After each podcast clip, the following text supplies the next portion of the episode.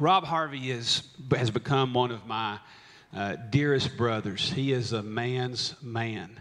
He's got a cool haircut too, yeah. and uh, just shaved it right. He's got a, a, a, an awesome accent. You can hear him. It just I could hear him talk. He pronounces all these different words differently than we do, which is really cool. But Rob is one of our missions partners. And Mercy UK, you know, we work alongside Mercy a lot. Uh, we weren't able to go this past year because of COVID. In fact, he wasn't even sure he was going to be able to get on a plane to this place until the last 2nd mm-hmm. And uh, Man, we're just really glad you're here, man. Yeah, me too. It's great to be here. Yeah, so tell, tell him what you do for Mercy, Rob, because he's going to play a part in this Keys uh, conference today that we're having in this discussion. But tell him exactly what Mercy is. A lot of them may not know what mm-hmm. Mercy is in the here in the United States, and then what it, it's different in the UK a little bit, yep. and then how you what what you do. Okay. Um, well, good, good morning. It's great to be here. It's like being with family that I've never met before. It's amazing. We're going to um, need subtitles, I think, in a minute. We're going to hold on. Um, so, well, Mercy started uh, in Nashville uh, probably 35, 36 years ago. Um, they brought in young women who had life controlling issues, so sexual abuse, drug abuse, etc., etc.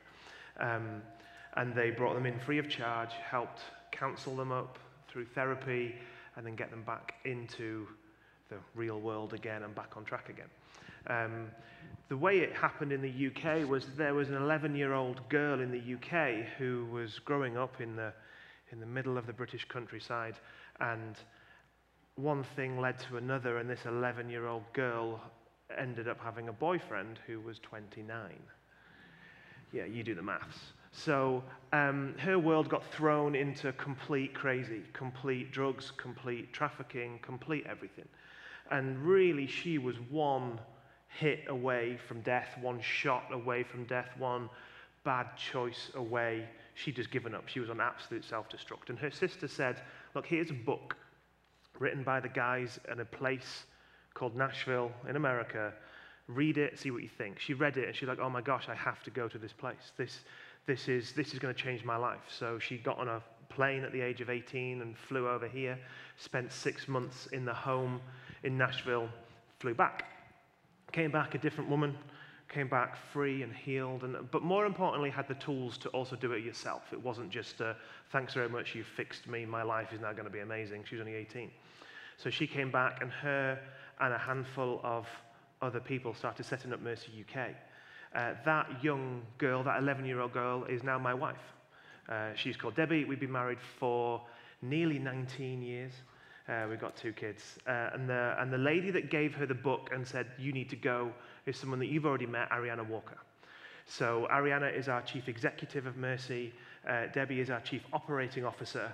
So, all the men will, will feel this deep when I say that when I'm at work, both my wife and my sister in law are my bosses. And that's a choice you made. It was a bad choice. Yeah.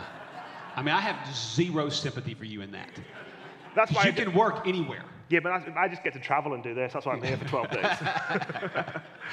so, um, yeah, so in the UK, we are obviously a lot smaller. We're, uh, the UK is about one third the size of Texas, but we have about 40 million more people in it than Texas does. So we, we are small, but we pack a right punch. Uh, where we live, we live in a, in a county called Yorkshire, and I, I've been told we are sort of like the Texas state of the UK. We are our own country in its own right. We have our own flag. We are not English. We're not even really British. We're from Yorkshire. So, uh, and was, this was very obvious when it was the, the Olympics were on. And you know how they have the medal tables of US have won all these medals, and then China, then Russia, then Great Britain, then Australia. The, the Yorkshire News had Yorkshire as its own separate uh, uh, country. And at one stage, we were third in the medal table because the Yorkshire guys had won all these gold medals really early. So it was USA, China, Yorkshire, Australia, Britain. Yes! What did, what did the Queen say about that? oh, I have no idea, but we were very happy. Yeah. so, um, so we, we run Mercy UK. We have a residential home just like the one that Debbie went to. Uh, it takes in young women aged uh, 18 to 30 ish, plus 35 ish. Um, but really, my job is this. So, my job is out. My job is people. My job is training. We deliver 10 events a month. We travel, we speak, we, we empower people, we equip people, we train people, we share the gospel, we share the words of, uh, of keys to freedom and, and, and freedom and healing. Um, we speak across the country, across Europe, um, obviously now across the pond. Um, so, Obviously, it's been a fairly naff two years where none of us have really left our Zoom screens, so it is so good to be back seeing normal people. So that's pretty much yeah. what I do. So one of the things that's different about Mercy UK a little bit that um, that that they Rob works with churches, and one of the things he told us when we went over there, well, there are so many churches that want keys to freedom as a study they don't even know about mercy when it comes to the home mm-hmm. for young girls. They just want, they're like, oh, you do that too? Like, yeah, we do that too. But what happened was this study, Keys to Freedom, began to empower churches and pastors and men. And it, it, it wasn't just about life controlling issues. In fact, Rob, you've told me like there's scores of pastors that call you mm-hmm for what it's doing in their church. Mm-hmm. It's pretty. Tell them about that. Well, I'll backtrack a slightly. We're obviously a, a, what we call charity. We're a non-profit, so everything that we do has to have some sort of, want of a better term, we sort of need your help and your money to keep us going, which is fine. But actually, what we decided to do was actually, why don't we go and serve the church? Why don't we go and serve people? Why don't we go and do what we feel God is calling us to do, which is bring freedom and healing to people's worlds? Why don't we focus on that and then hope that the finance follows? So we just went into churches and we said, look, what, what is it that you need? What is it that you want? And the UK church is dying. Most churches in the UK have been turned into apartment blocks or really trendy accommodation. Like that's true. When you drive around the UK, you see these massive cathedrals with a for sale sign. Yeah. Or the and I'm talking about 300 year old structures with stained glass and all the things you would imagine yeah. have become apartments. Mm-hmm. I mean, with histories of like kings and queens and stuff, I mean, it's hard to wrap your mind around. They're selling churches, and America's about 20 years behind that. We, we, we are following the UK lock and step. You don't have to believe that. Remember that I said it January 23rd, 2022. I'm telling you, it's the truth. So all these pastors were sort of saying to us, well, actually, what, what on earth are you doing in Yorkshire that is affecting these young women so much that they're coming back completely changed? We sent you an absolute nutcase, head case, crazy person, and you sent us back this incredible woman of God. What are you doing, and how do we do it with the rest of the church, guys included? So we set about putting together the UK version of Keys to Freedom. Now, we work in probably 400, 450 churches in the UK, which doesn't sound like a great deal for you guys, but that's monstrous for us. Monster amount of people.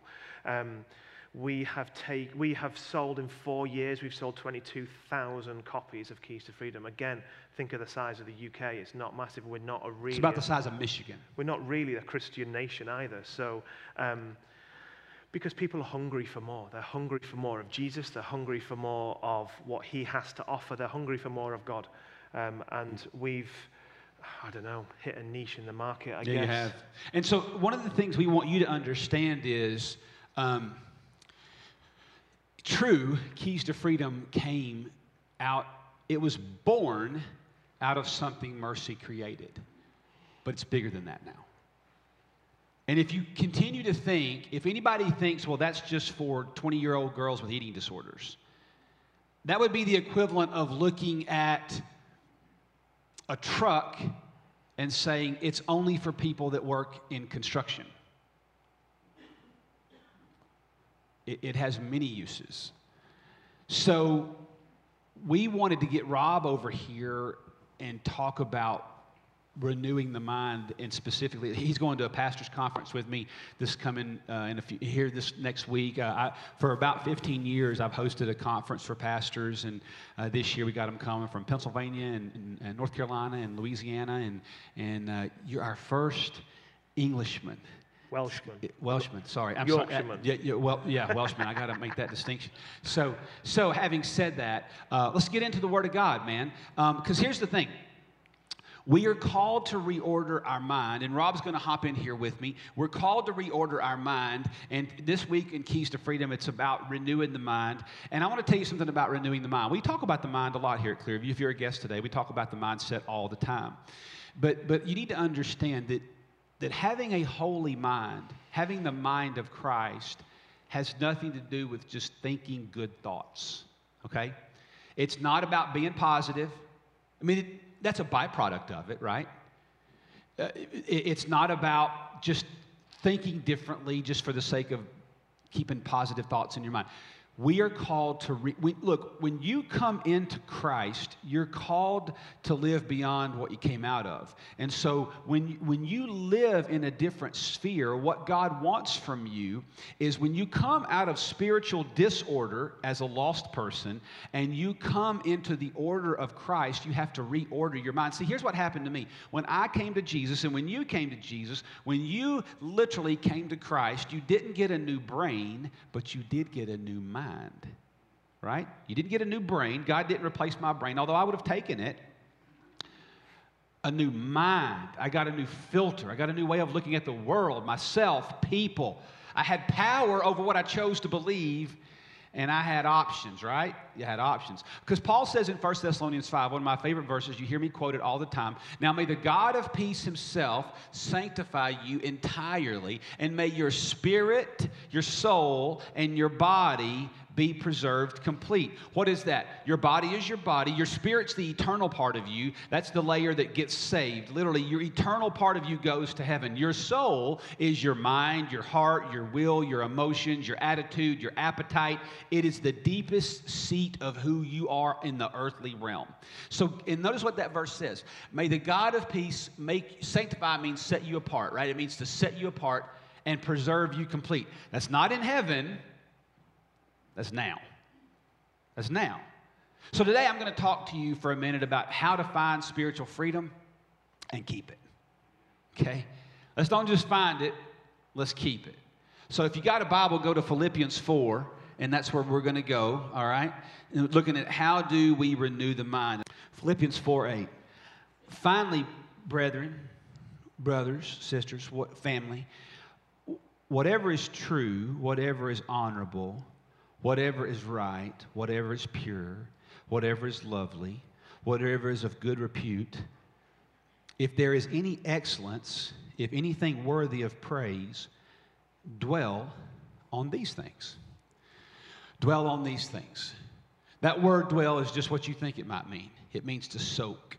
It means to sit. It means to pursue. It means to actively do these things. You see, God wants you to, to know how to practice these things. So it, we all know that we should pursue freedom in the mind, but knowing how to do it is a, is a different thing. And Rob used a word a minute ago. He said, Keys to Freedom is a tool. Mm-hmm. And you've seen that as mm-hmm. a toolbox. Mm-hmm. And, and what, when you look around the UK churches, like what, how, is it, how is it equipped churches? What has it done? It has brought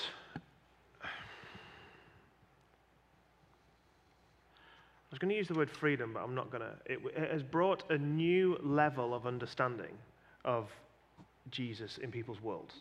I always say that discipleship, certainly what we do, is allowing people or teaching people or helping or training people to take one step closer to Jesus. It's not a complicated thing. So if people can take one step closer to Jesus, if every person in the UK or the US who calls themselves a Christian takes one step closer to Jesus this month, then by the time we get to Easter, our communities are going to look really different. What if we take two steps? What if we take three by the time Christmas comes? Our worlds and communities are going to look a lot different.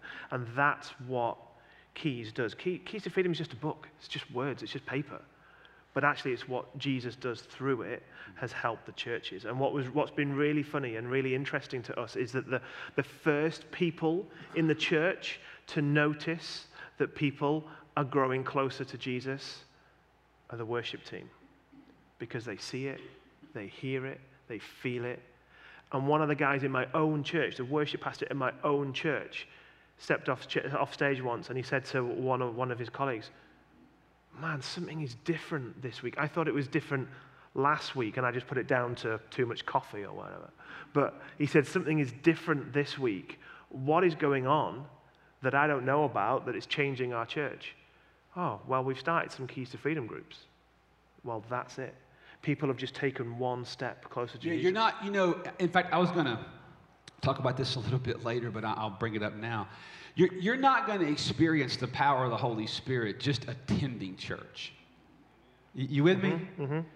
Like, just because you come sit in the room, you, you got to do something, man. You know? You, you've got to step into some things. Mm-hmm. And to do, you know, if, if you wanted to build a house, you can sit there on that lot that you bought out in College Grove all you want and go, house up here. Everybody would call you crazy. Something's wrong with you. I'm just waiting on my house to, I'm visualizing it. I'm just hoping. Hope's not a strategy when, when it comes to this, right? Hope's not a strategy when it comes to this. You got to do something if you want to find freedom, and that's what it is. It's a tool. Mm-hmm. So let's get into it. So, what does God want from you when it comes to how to find spiritual freedom and keep it? Here's first, here's the first key truth I want you to write down this morning. God wants me to be separated from anything separating me from Him. Okay? It's really important that you know that. God wants me to be separated from anything separating me from Him.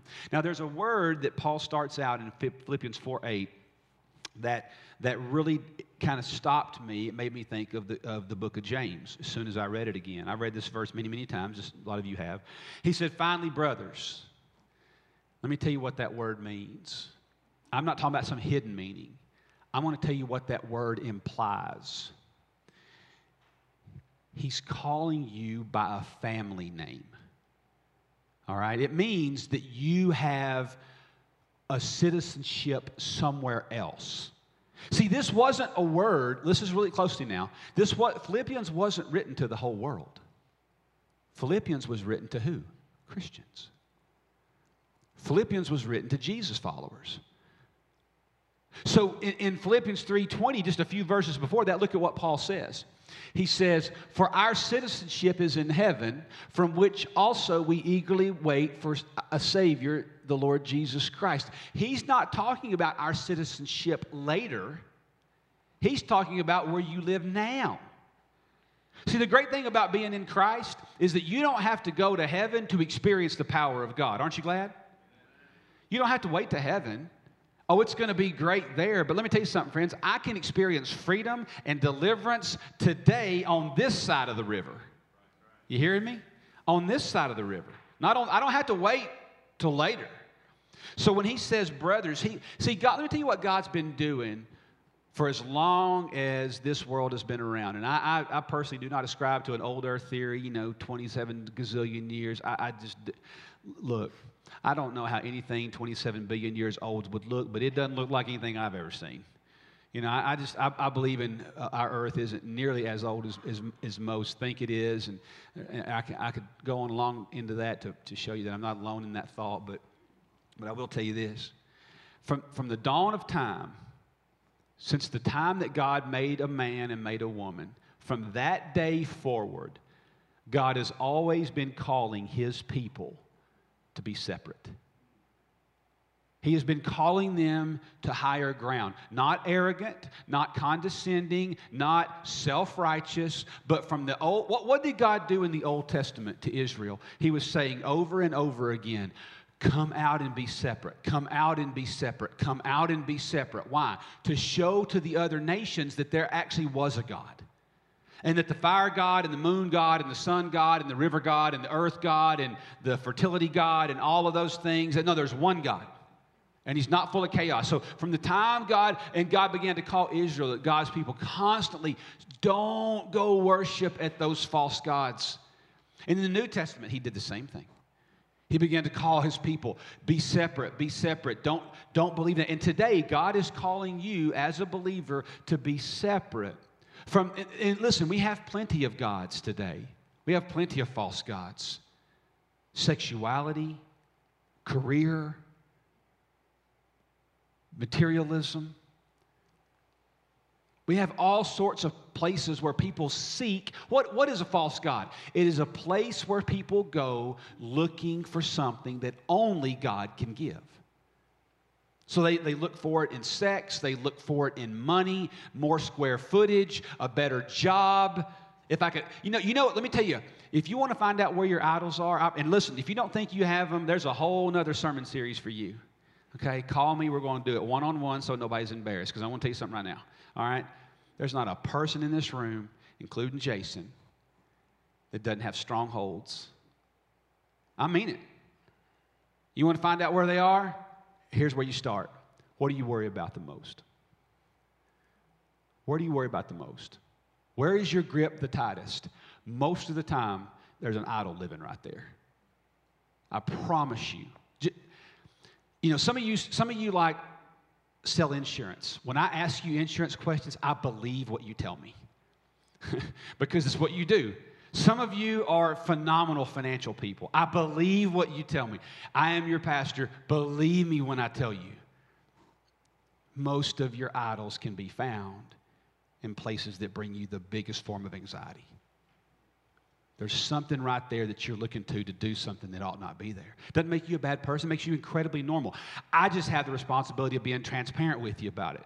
And a lot of you are looking at me now really uncomfortably, you know, because you're like, I don't want to talk about this. Well, we're going to talk about it, and we're going to keep talking about it, and we're going to keep talking about it. Because you know why? Because Jesus wants you to be free. Can I get a good amen, somebody? Jesus wants you to be free, right? So let's look at the fact that what I told you before. God, God has called you to live beyond what you came out of. God's called you to live beyond what you came out of. He set you free from this, okay? So, hey, you can jump in here at any time. If there's any heresy going on, just correct it, right? Because I'm going to come back to you in a minute. Okay, because this is a big deal. Um, here's the second truth that we're going to talk about with how to get spiritual freedom and keep it. And that is this that God wants me to know truth so I can spot error. Okay? God wants me to know truth so that I can spot error. You know, I had, I had a friend uh, years and years ago. We, we went to lunch one day, and he was really twisted up on the inside because he, he was convinced that his boss, this guy had a good job, but he was convinced that his boss was out to get him. You, you, ever, you ever had that happen to you? You had somebody that you thought was out to get you. Um, and he, he said he's, he's going to sabotage my he's actively trying to sabotage my career and and i said this guy was a full-on jesus follower so we can have a different conversation you know and i said let me ask you something and i'm not i said i'm not i'm not being sarcastic i'm, I'm not being a spiritual jerk I, I'm, I'm i mean you asked me to talk to you about this, and so we're going to talk about it because I love you and you're actually a good friend of mine. And, and I said, um, Does your boss make the sun come up every day? No. Did your boss die on a cross for you? No. Did your boss come out of a grave for you? No. When you die, are you going to stand before your boss and give an account for your life? Praise God. No. right? I said, There's only one person that can control anything that happens to you, and that is the Lord your God. And let me tell you something you're not going to leave that place one second before God allows it. Now, you may speed it up by being a moron, and we've all, you know, done that on some level. But God holds the keys to your future. And, and see, but here's why I bring that story up. My friend was getting high anxiety and even thinking about leaving that job because he was believing a lie. He was believing a lie. And friends, when you believe a lie, and you have believed a lie, and I have believed a lie, we've all believed lies. So there was something that it said in Keys, and Rob, I know y'all teach this all the time. And it kind of goes like this uh, it's, the, it's not that you should know the truth, it's the truth that you know mm-hmm. that makes the difference. Mm-hmm. Jesus said in John 8, look on the screen, and you will know the truth, and the truth will make you free. It's, it's not just that you are supposed to get all this word of God like into your life so you'll just have a better doctrine. No. The truth, you, are going to read in Keys to Freedom this week in, in Renewing the Mind. There's a great statement in there. It's the truth you know that will set you free, right? And the way I wrote it down was this you're going to obey the truth you know. You hear me? You're, you're going to obey the truth you know. Whatever truth you are believing. Have, let me ask you something. Have you ever had this happen to you in life? I've always been fascinated by this. I'm fascinated by how many times people believe what they hear. I mean, I'm 49 years old, and I really don't know that any of us ever get out of like the ninth grade. What did you hear about? No? Well, you know, that's what I heard. And you believed it. Do you know it's true? Maybe that person just doesn't like that person. They want to get you on their side. Or maybe, maybe they're just telling you 72% of the truth and it's that other 28%. There we go. I just got sweating there for a minute. I majored in theology, not math. It's that other 28%. Sometimes it's just the other 5% that makes all the difference, doesn't it? I'm amazed at what people will believe, what they hear, or they'll, what they'll believe about themselves.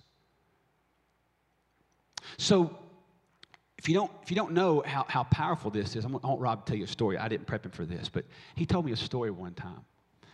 I asked him, I said, Rob, when you see, um, I said, you, you see baselines, like if you're in real estate, then, then Anybody in real estate can tell you here are the, here are the, the, the key principles to buying a good home.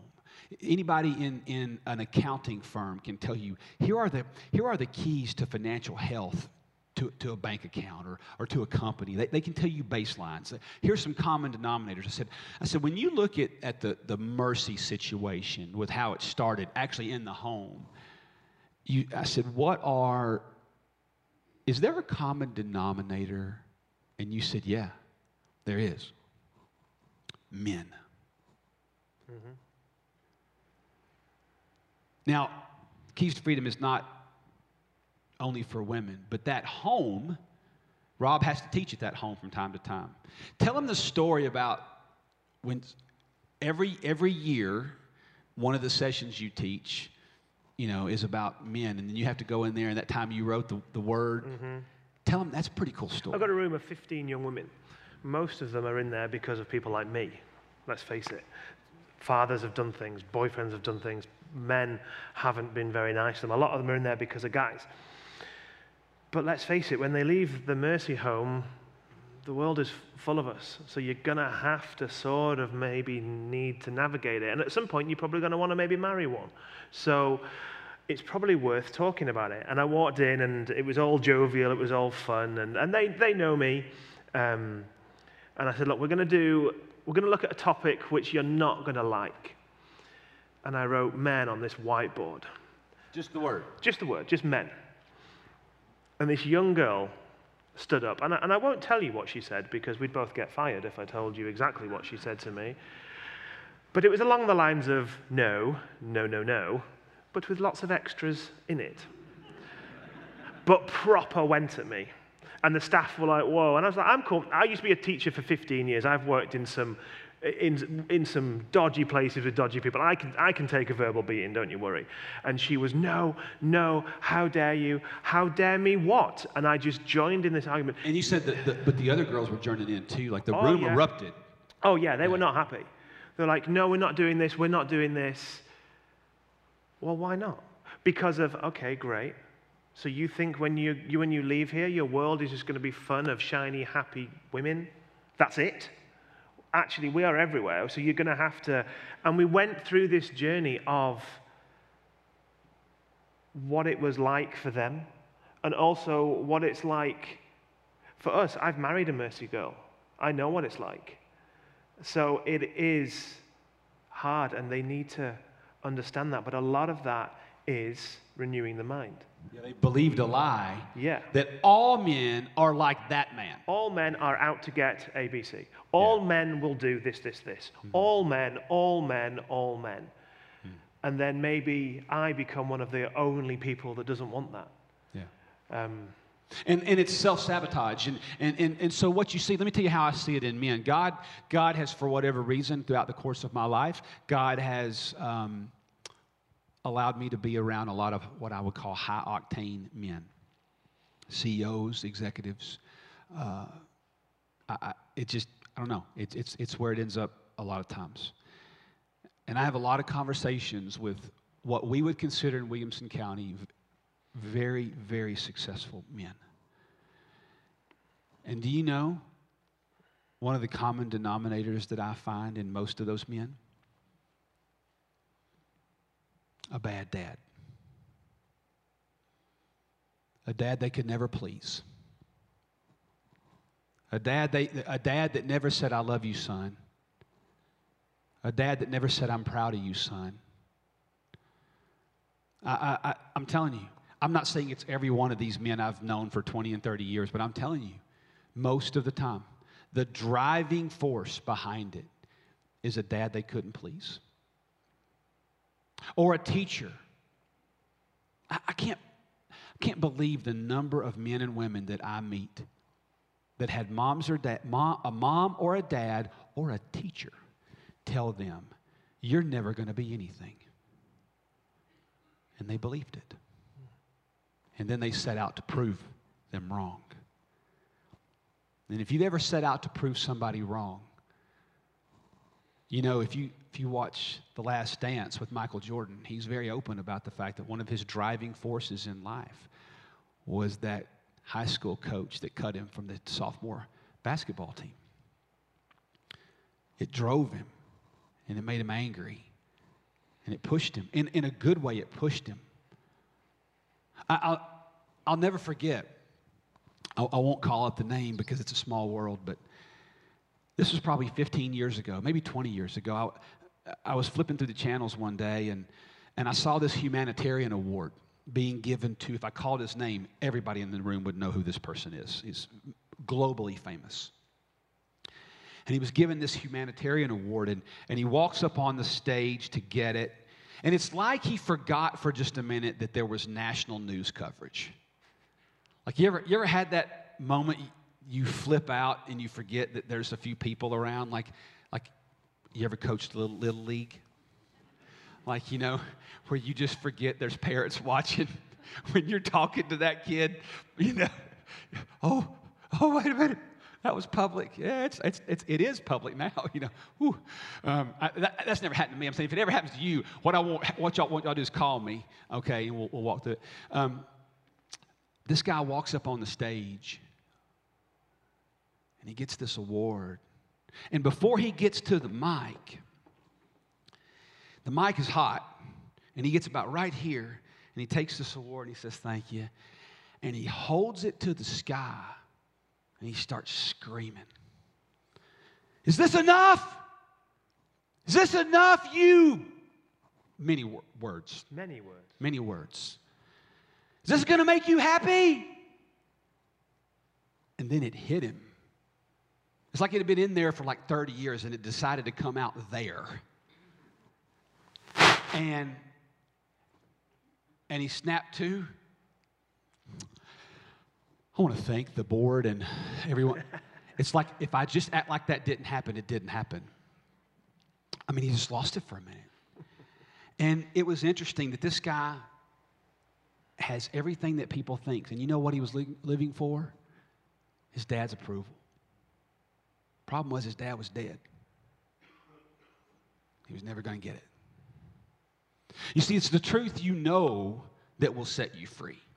So, so if, if you choose to believe a lie, it will hijack everything about you. And every one of you in here, including me, including my wife, my sons will have it happen to them if it's not already in there. Every one of us in this room, at times in our lives, have believed lies about ourselves or about other people or about situations. And, you, and God wants you to renew your mind. And the, but you can't do that unless you actually have, as Rob said, tools. If you want to dig a hole, there's better tool than your hands. There's shovels and axe, pickaxes. And man, if you just really want to save some time, get a backhoe. There's tools. So that's the third key principle this morning is that God wants me to pursue freedom. Now, now when I say pursue, that's an active tense, and so I want you to look in Philippians 8. There's a there's a there's a really interesting word here. Philippians 4 8. It says, Finally, brothers, whatever is true, whatever is honorable, whatever is right, whatever is pure, whatever is lovely, whatever is of good purport, if there's any excellence in worthy of praise, dwell. That is, put your mind there, right? Put your mind there. And then there's verse 9, which we, you know, so many times we memorize verse 8, but this week I, I went on further and I thought, wait a minute, there's, there's something hanging there. In verse 9, look at what it says. These things you have learned and received and heard and seen in me. Paul says, I've modeled these things for you. These things you've learned, I've coached you up in these things. Now look at the next word practice these things.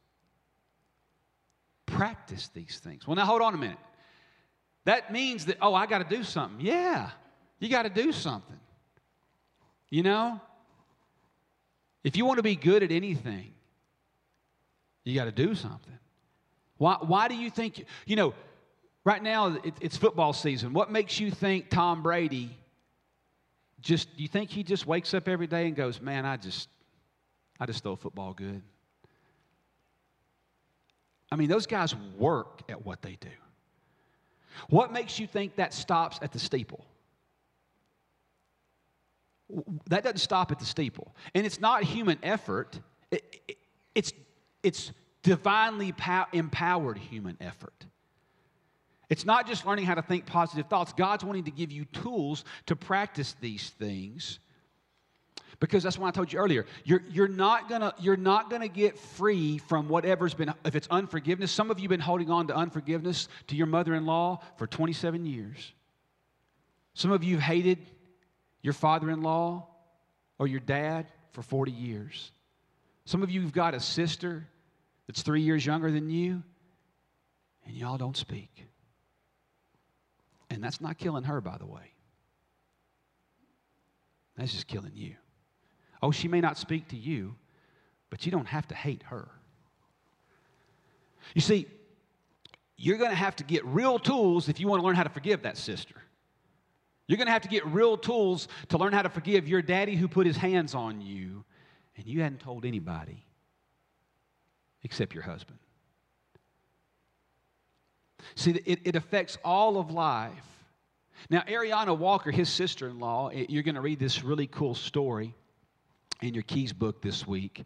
Um, this is Ariana uh, here, and you've had you've seen her speak on this stage.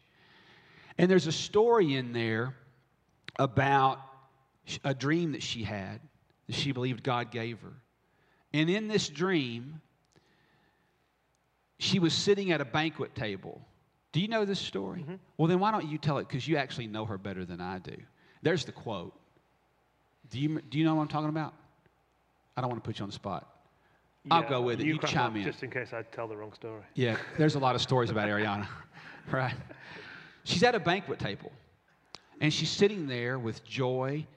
Instead of people, it's joy and peace and kindness and goodness. It's the fruits of this kind of the fruits of the spirit are sitting in the table. And off in the corner, there's some foul spirits. And in that dream, she turns to God and she says, What are they doing here? And so this actually is in the dream what, what God told her. Life on earth is an open space that can sometimes be visited by enemies. But who sits at your table is by invitation only. Well, that's pretty powerful, isn't it? If you have a hard time forgiving your dad, that's by invitation. If bitterness sits at your table, Listen, we all get bitter. You hear me? I've been bitter many times in my life. We all get hard hearted. I've been hard hearted many times in my life. We all get angry. Anger is not a sin. God never said you couldn't be angry, He just said you couldn't stay angry. We're all allowed to experience anger. Jesus experienced anger. I mean, when, when's the last time you heard a sermon on somebody going into the temple with a bullwhip? Your Savior did that. Right? Anger is a human emotion, it's what we do with it. But when it stays at your table, oh, now, that's, now it's different. There's not a man in this room, there isn't a single man, including me and Rob, in this room that hasn't experienced lust many times. Many, many, many times. It's what you do with it. And if it stays at your table, let me tell you, I wrote this down so you'd have it. What I invite into my life will seek to take over my life. What I invite in my life will seek to take over my life. So let me, let me tell you how this works. Now I'm going to I'm going to get I'm going to get real vulnerable with you here a minute, and uh, but I'm not going to go too far. So don't don't don't worry, honey. I'm not going to go too crazy with it. Sometimes she tells me over the last 30 years, "Did you really have to say all of that like that? Can we talk about some of this stuff before you?" I'm like, I don't practice it, you know. Well, you should. Um, she's right. Uh, um, let me give you a practical tool that we're going to talk about. And we're going to we're going to talk about this on February the 20th. Okay, I'm going to eh, we're going to talk about agreements. Okay, uh, we're going to talk about agreements. So I put the date up here for you to write this down. Um, February the 20th on Sunday night around five or six o'clock. We're going to meet in the chapel, and I'm going to teach you a very practical tool. A very practical tool of how to make key number two, which is renewing the mind. I'm going to give you a practical tool called agreements. Let me, let me tell you why this matters, okay? I'm standing up for a second just because my hamstrings are getting tight. All right? Let me tell you why this matters a lot. Um, in, in order for a lie to work in your life, get up for the chapel can see me. In order for the in order for a lie to work, you have to believe it a little. You, you hear what I'm saying to you? In order for you to believe, in order for you, when that teacher in the fourth grade said, You're never going to amount to nothing, in order for that to fuel you, you've got to believe it a little. In order, in order for you, many of you women, you, you, had, you had men in high school that you were dating and you wouldn't have sex with them, so they called you ugly. They called you ugly, or they called you uh, uh, other names, right? So, in order for that, so, so from that moment on, you've had self worth issues and you had self image issues. And because you've had self image issues, you had to believe it a little. Well, maybe I am. Maybe that's why that boy won't date me. When the Word of God says you are beautifully and wonderfully made, your Heavenly Father has a different definition of you, but you chose to believe it just a little that maybe they're right. Or maybe that, maybe my daddy told me many times as we were splitting wood, son, you're never going to amount to anything. So you hear that voice when you're 50. And that's why you work 75 hours a week, because you're scared that maybe he's right. So you see, what happens is in order for a, if you want to get that out, what, what have we been talking about with, with keys to freedom? Okay, let's look at the tree. All right. We got the behaviors, those are the leaves or the fruit on the tree. You've got the, the, the root system that fuels the beliefs, that fuels the behaviors. So if you don't learn how to get into those roots and change them out, you literally have to go in and clean out the roots and start over. But you're not going to do that just hoping one day you can, you know, think positive thoughts and it'll all get better. You got to have tools. And one of those tools, now you're not going to find this tucked away in Deuteronomy somewhere, all right? This is, a, this is something that's not original with me. I learned it from biblical psychologists, some of which I've paid for.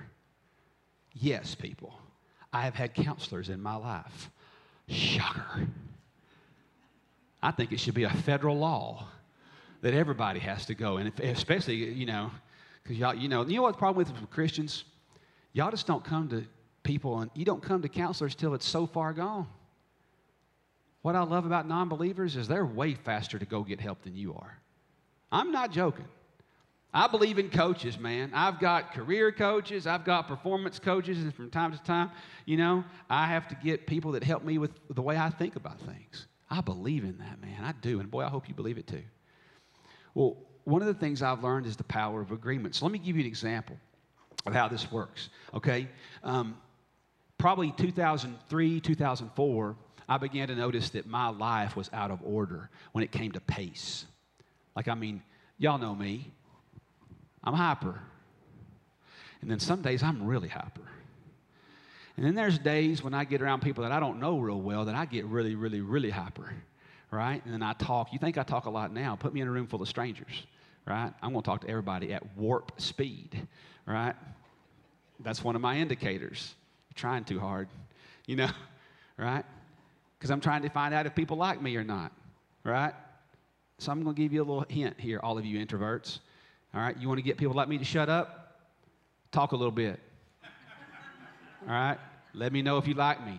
I'm going to tell you something. Right out of the gate, the next Christmas party you have to go to, the next summer party or birthday party, and you get hooked up with somebody like me that doesn't know when to shut up, all right, just right out of the gate say, Man, I like you. We're going to move on in about four seconds. I'm not joking. Try it next time. You're like, Wow, they walked away. Yeah, we're trying to figure out if we're okay with you or not. But when you sit there silent and just look at us funny, we're going to keep talking till we find common ground, right? Somewhere. The truth, just that, I don't know where that came from. That was for somebody, all right? So let me tell you about it. I, I found myself in, in uh, about 2003, 2004. I was constantly in a hurry. And I don't mean driving fast, I mean, I was in a hurry up here. My, my pace was out of control, man. I, was, I didn't have time for people. I didn't have, I didn't have, I was always living from one calendar appointment to the other one. I was always, some, you ever, you ever always been perpetually somewhere else? Has your wife ever told you you're home, but you're not home? Oh, don't look at me like that. We know. Has your wife ever said you're not here, but you're here? Yeah, that's happened to us, right? So I began to really work on how I could slow my soul down.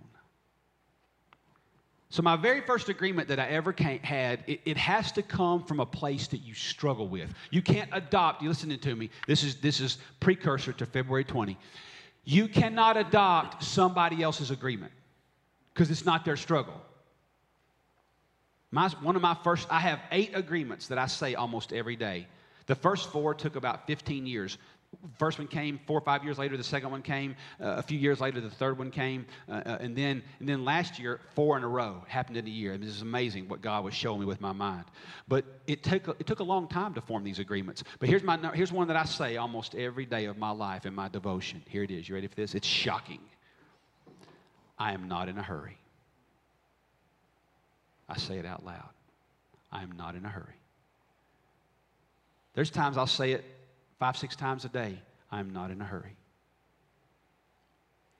And, and I, will, I will do that. It's, it's, my way of, it's my way of practicing. Go backward one. These things you've learned and received and heard and seen in me, practice these things. So here's where I knew I was winning. Probably five or six, seven years ago, I'm in the kitchen one day and I hear Michelle's voice from the living room. And she says, Why are you not in a hurry? I said, What are you talking about? Well, you keep saying I'm not in a hurry. I said, I do. Yeah, don't look at me like y'all's home doesn't have weird stuff happen too. Right? I'm like, oh, I was making oatmeal or something, and I was, in, you know, and I was making oatmeal because I got to get out the door. And, she, and, I said, oh, I, I, must, I must be mentally rushed. And I'm telling myself, I'm, I'm not. You see, you keep doing these things, they become a part of you.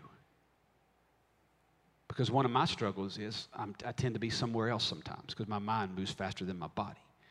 So you got to get, go back to the tree. You got to get to the root system. You got to get to the root system. If you want it to work. And there's a promise in that, by the way. Look at what Philippians 4 9 says. There's a promise. These things you've heard and seen, it, seen in me, practice these things, and the God of peace will be with you. Man, amen to that, right? If you can learn how to renew the mind, peace comes. If you can learn how to get God to anoint your brain and get unforgiveness out of your life, peace comes. That divorce that you had years ago, if you can learn to just set that person free to God, peace comes. But you got to practice these things. You see, Jesus made us a promise too. He said, Blessed are the pure in heart. For what? They will see God. Blessed are the Happy is the Greek word. Happy are the pure in heart, for they will see God. You want to see God in your profit and loss statement? You want to see God in your organizational chart? You want to see God in how you parent your kids? You want to see God in how you look at that person four offices down? Blessed are the pure in heart. You got to get new roots, man. And Jesus said, Come to me, all you who are weary, and I will give you rest. You know, you often don't think about sharing something with somebody like a tweet or an email or sending them a sermon or sending them a podcast. You don't often think of that as missions, but it is. It's not that you have to send it to the whole world or post every single thing we do at Clearview on your feed. But if, if you've heard a sermon or if you've listened to a podcast, think through your life. I mean, God, who needs to hear this? Sometimes it, it, doesn't need to go on your Facebook page. Sometimes it needs to go on your Twitter. But sometimes just a simple text to one person can make all the difference in the world. Is sending them the Word of God in real time. Share it. You'd be surprised how far it goes.